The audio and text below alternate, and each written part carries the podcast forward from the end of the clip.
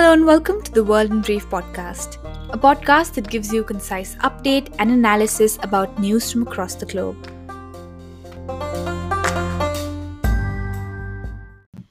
Today we will try to understand what constitutes a country's territorial boundary at sea.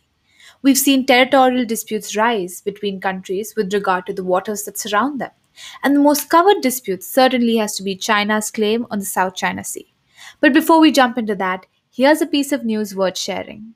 We've all studied in school that our planet has four oceans the Pacific, the Atlantic, the Indian, and the Arctic. Right? Well, recently it has been decided that the world will recognize a fifth ocean. The ocean in the south that touches the Pacific, the Atlantic, and the Indian Oceans, as well as the continent of Antarctica, will now be known the Southern Ocean.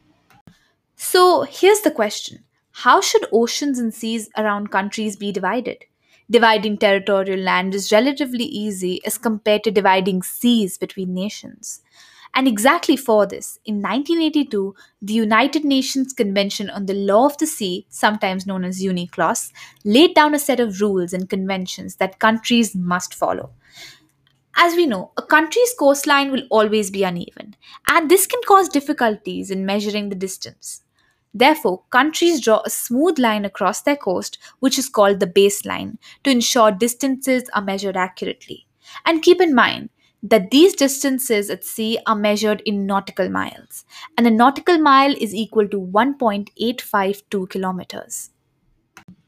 So, what zone are you in? Let me break it down for you.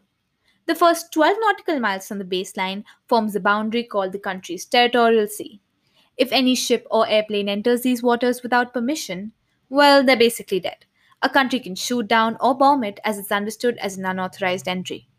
24 nautical miles from the baseline forms the boundary called the contiguous zone.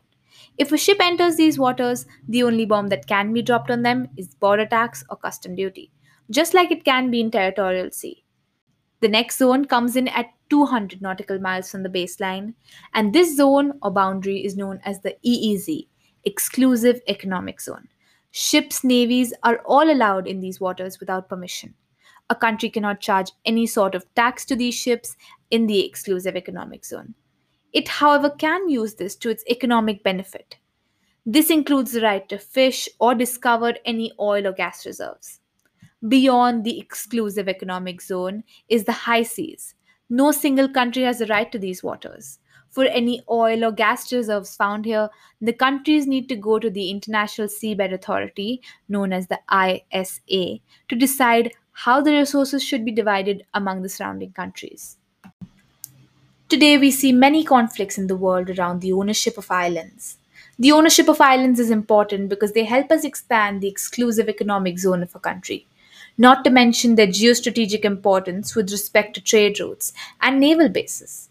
I hope the understanding we've gained about the laws governing our seas will help us understand territorial claims and conflicts of the future better.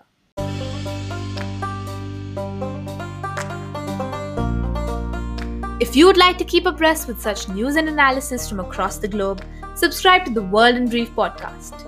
Until next time, in the words of President Roosevelt, a good navy is not a provocation to war, it's the surest guarantee of peace.